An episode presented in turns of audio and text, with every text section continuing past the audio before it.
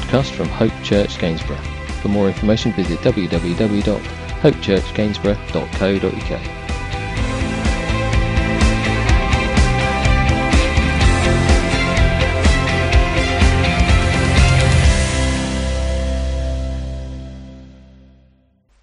We pray as always that the Lord might bless the reading of His Word. How is everybody? Are we are scared? Full of fear? I promise I won't be uh, any longer than two, two and a half hours. I'll be, I'll be as quick as I possibly can. January's happening, isn't it? It is happening. I noticed we're, uh, are we in the teens today? That, that's pretty good. I'm not even going to mention it, okay? It's my least favourite month, but I'm not going to mention that this year, okay? I'm never going to mention it. This morning we're in John chapter 2, but um, over the next few weeks, what I was hoping we could do, um, if, you, if you'll come along for the ride, is to have a look at a new series called In the Midst of Miracles. Who wouldn't want to be in the midst of miracles, eh? Amen, Amen indeed. We want to see miracles. We want to see what the Lord has got in store for us. And you know, this, um, as we'll uh, we're not many weeks away from, um, from well, we, we hide the name this year. We've hidden the name. But the meeting about what the Lord has been doing over the past year in the background, you see this, we see this, but there's also been other stuff happening. Um, and we can see that there has been a miracle. Amen? There has been a miracle and we know that the Lord is faithful and we want to be in the midst of miracles. And hopefully over the coming weeks we're going to have a look at that and we're going to see all that Jesus did. Um, we're going to pick out just a few of the miracles that are recorded for us in scripture. And I'm hoping that I'm going to take them as chronologically as I can. It was a word that I only picked up just a few days ago. it was not in my uh, vocabulary, um, but I've managed to squeeze it in somehow. Don't understand what it means. I just know it's in context. So I'm told, all right? But hopefully we'll do that. So what that allow us, uh, will allow us to do is just paint a picture of how the Lord went about his work and what the miracles were for. First of all, any idea how many miracles are recorded for us in the New Testament? Jesus' miracles. Any idea? There is quite a few, yeah. The specific number, if you go through, um, is mm, it's open to debate, really. Although I do believe that there should be 38 because, uh, you know, raising from the dead, I think that's quite a miracle, yeah? But, but although they don't record it as a miracle of Jesus, but there's 37. And looking through scripture, Jesus performed um, many miracles. Um, and there's so many more in there that aren't recorded uh, for us. As we see, if you look at John chapter 20, um, and verse 30. Let's just see what John says here. John chapter 20 and verse 30. He says, Jesus did many other miraculous signs in the presence of his disciples, which are not recorded in this book. But these are written that you may believe that Jesus is the Christ, the Son of God, and that by believing you may have life in his name. And only um, uh, just a page on it tells us again that um, you'd need a lot more space than the world can give to just write down all the miracles that Jesus um, that Jesus did. But Jesus' miracles aren't just there to fill a gap. You know, you read through the Bible and you think, oh, well, that's a, a, nice little story and that's just padded things out a little bit. You know, he had to get to 66 books, I suppose, because that was the idea. And the Old Testament was this big and the New Testament had to be this big and that's why. But no, they're not just there to, um, to fill a gap, but rather they are for something more important. They're not just for entertainment. They're not just to create an audience but they are something quite special. Jesus performed miracles to show that he was the very Son of God, the promised Messiah, the Savior that we need to rescue us from sin and death. And in seeing um, Jesus and his power and his love for mankind, that we then, as John has put here, that we might believe that we might put our faith in him and we might have life in and through his name. You see, John says but the, uh, but these are written that you may believe that Jesus is the Christ, the Son of God, and that by believing you may have life in His name. They're there for a reason, and who are they there for? You and me. That's what they're there for. Not to fill a gap, but so that you, on January the 13th, 2019, we could have a look at this together and we could go, oh right, well I didn't think that was for me because I wasn't even at the wedding. Have ever not been invited to a wedding that you felt like you should have been invited to? The times I've bought a nice hat. Terrible. It'll soon be wedding season, won't it? It'll soon be upon us, and oh dear, I can never afford the suit, so it has to be yesterday's golf trousers. Everybody said I look like Rupert the Bear. Harsh, but never mind. But you see, we weren't at this uh, wedding, but the story is recorded for us because it's important for us. And you might think, well, what's water into wine got to do with me today? Oh, well, yeah, it's taken me a while, but I've managed to find something. No, I'm joking, I'm joking. In here is something for us. And I think where sometimes we get it wrong, uh, particularly with miracles, is that Jesus almost had to entertain to keep an audience. You know, he had to entertain to keep a crowd. He had to uh, bring about these signs and wonders um, so that people wouldn't get bored, so that they wouldn't just uh, walk off. But remember, just think about this for a minute. As we know Jesus Christ and we understand what the Bible tells us, you know, Jesus was the perfect man. He was God in flesh. Now, if that isn't enough, for people to want to follow him and to want to listen to what he's got to say, then I don't know what is. Because people would have heard and would have seen that there's something about this guy. In fact, I've never seen him have a cross word. I've never seen him be rude to anyone. I've never heard him say something that shouldn't have come out of his mouth. I've never actually seen him do anything that makes me think that he isn't something special. You know, that's the kind of stuff that people would have seen and heard and his disciples firsthand would have understood that. There's something very different about this man Jesus. And here, as we start to unlock it, we can see in this story that actually they get to see something perhaps that even they weren't expecting. That he has power over all sorts of things. And in this first miracle, um, is just over um, water it seems so unimportant, and Jesus turns it into something that we can see from the story is the best, which is very interesting. But like everyone, when we look at Christ, we also, all the time, okay, most of the time, find it very difficult to believe. We find it hard to grasp, we find it hard to understand, and we can sit here very detached from these times 2,000 plus years later and go, do you know, I struggle with it. I, I don't get how it relates to me today. And we can find it hard to believe. So Jesus in this time, because this time was no different, because you can say all sorts of things and people go, yeah, okay. Yeah, whatever. Yeah, of course you did. Of course he is. Of course you were. Jesus never put on a performance and w- he would also never do anything miraculous unless it was necessary. Um, and there are two sort of credentials for why Jesus did his miracles. The first one is that he met a serious human need. And the second one, that it confirmed his identity and his authority as the Son of God. Um, and we can understand that not just because I've said that, but you look in Luke chapter 23 verse 8 and 9. And Herod almost, he, he goads Jesus into doing it. Come on then, show us something. I've been hearing about you. I've been, I want to see something. Show me something incredible. And Jesus is like, nah, I'm not doing that for you, nor anybody else. I'm not here to entertain. I'm the Son of God. And if you're not grasping that, well, then that's your problem.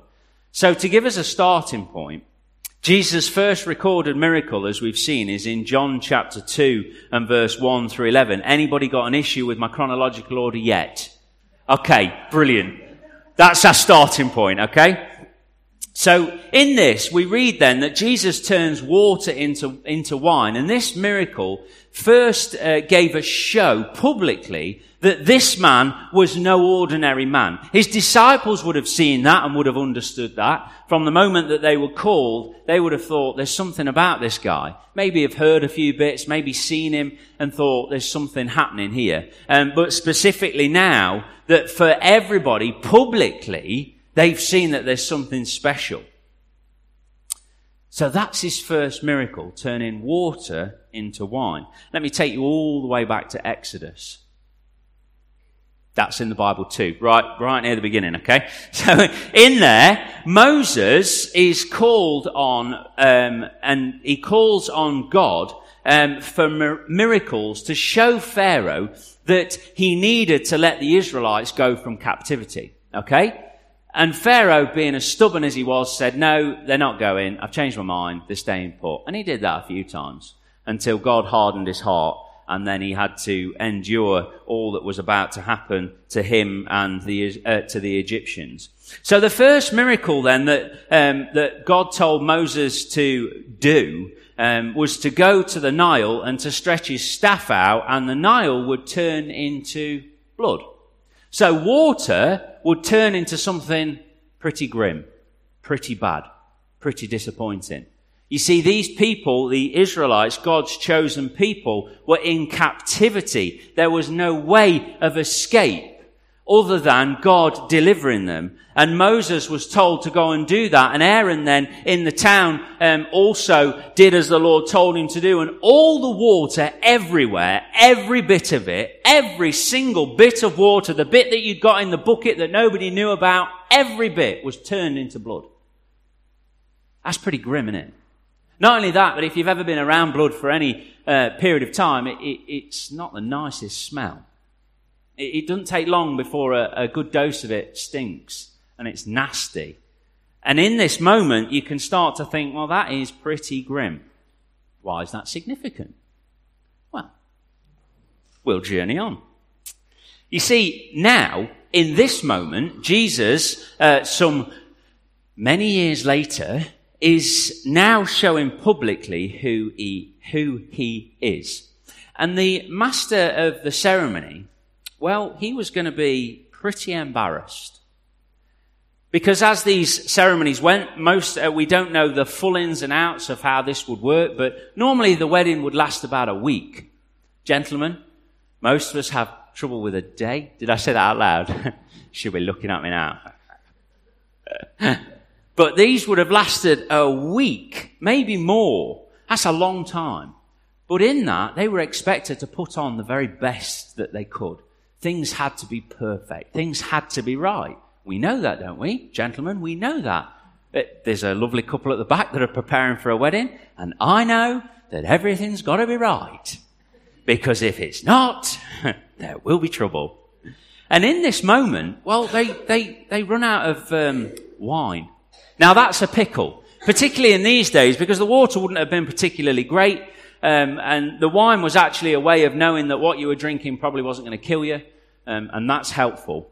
Yeah? Okay? So in this moment, they have run out of wine.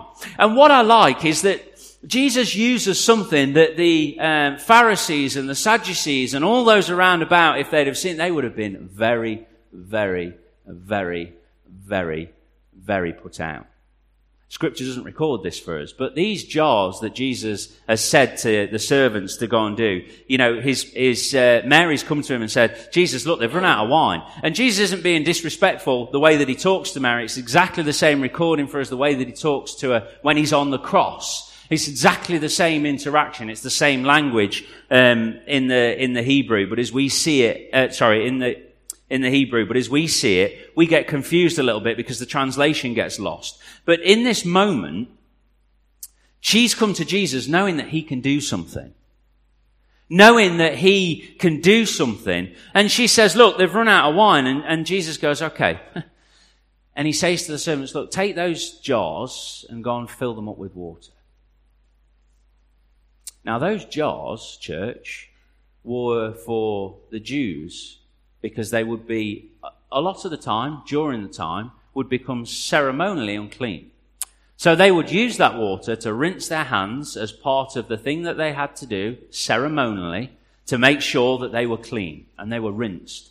So they would see those things as important. Those things have got to be there because that's what we do. And Jesus straight away, first miracle, first moment, first public display, literally obliterates it and says, look, you're missing the point. Straight away, you're missing the point. Take those jars, fill them up, and then when you bring them back, take out a ladleful and take it to the master of the ceremony. And that's exactly what they do. Can you imagine? The servants would be like, oh, this is awkward you know, she's disturbed this, this guy and, and he's told us to fill up the water butts and this is what we've gone and done and, and now we're here and you're taking the ladle. no, I ain't taking it, you're taking it. And they go to the master of the ceremony. You can imagine, can't you, as they pull it out. well, it, it, it's, it, it, it's red. That's helpful. And they take it, and not only that, the master of the ceremony takes a sip and he's like, wow, you've, you've saved the best till last. You know, normally people give away the rubbish, uh, the rubbish at the end. You know, all the good stuff's at the beginning. And then when everybody's probably had a little bit too much to drink, they don't really care. But, but you've saved the best till last.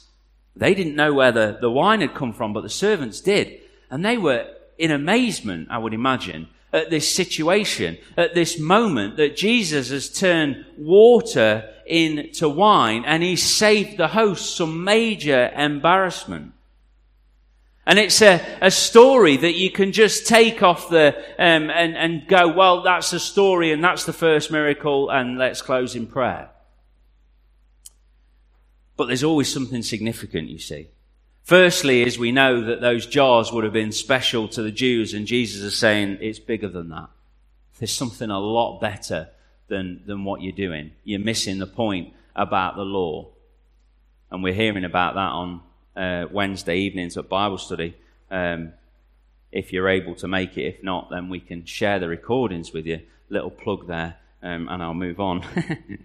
Verse 9 and 10 tells us exactly what went off um, verse 8, he says, uh, Now draw some out and take it to the master of the banquet. They did so. And the master of the banquet tasted the water that had been turned into wine. He did not realize where it had come from, though the servants who had drawn the water knew. Then he called the bridegroom aside and said, Everyone brings out the choice wine first, and the cheaper wine after the guests have had too much to drink, but you have saved the best until now.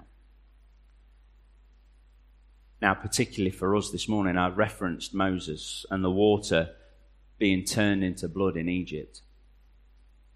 And we have to understand, if we can, in this moment, the misery that that would have caused. The Egyptians would have been absolutely desperate. Can you imagine? You can't drink, you can't wash, you can't boil it to clean it up. It is what it is and it would be desperate and it would start to stink. But God here reveals through his Son a new, sweet, better, the best promise that has come. You see, with Moses, God's people were eventually released with God and Jesus now on earth, the promise had shown he'd arrived that he was here. And this first miracle, this, this showed then that this was the Son of God, the Messiah. And he has come to free us from the chains of sin and death. He's come to free us and to set us free. Much like the first miracle that happened showed that eventually there was going to be freedom for the Israelites and God was going to deliver them. And here we have our promise and our promise is Jesus Christ. Our promise is this Messiah, Jesus Christ, and He is the very best. He is the sweet. He is the best thing that we could possibly ever want. And God in His goodness has provided us with this means of salvation that we can have life through Him and life eternal. You know, God has given His best.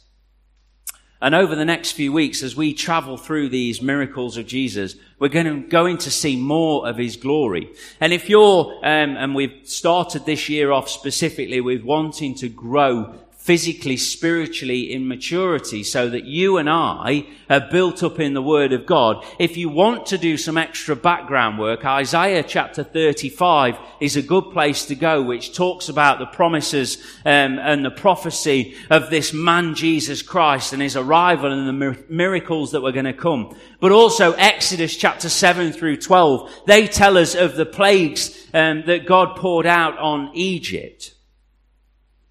And this morning, church, we have the opportunity, we have the opportunity to take a sip of the very best, the very choice wine that God in His goodness has given His best, and the best is Jesus Christ.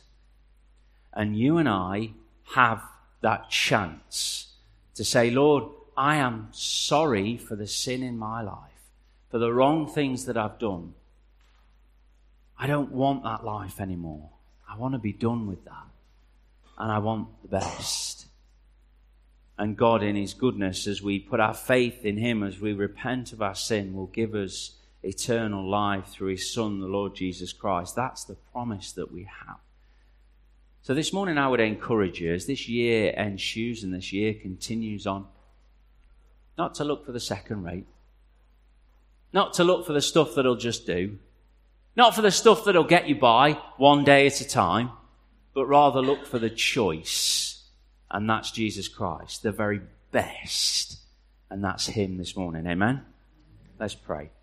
Heavenly Father, we want to thank you for your word. And we just pray, Lord God, as we look over these coming weeks at uh, the miracles that your Son, the Lord Jesus Christ, performed, that Father, you might just open up our hearts and our minds to see something more of your beauty. Lord, we just thank you that we indeed have your word, that we have these things recorded for us. And Lord, that we might not take them for granted, but Lord, that we might search, we might look, we might know your word and be doers of your word, as your word indeed encourages us to do. Lord, we just ask that you might bless us this morning, that you might strengthen us. We thank you for all that you've done for us. And as we close in worship now, Lord God, just have your hand upon us, that we might just bring our all to you. Father, we ask these prayers in Jesus' precious name. Amen.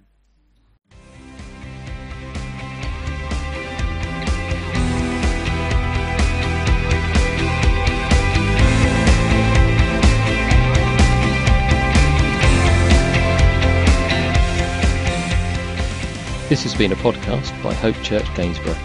For more information, visit www.hopechurchgainsborough.co.uk.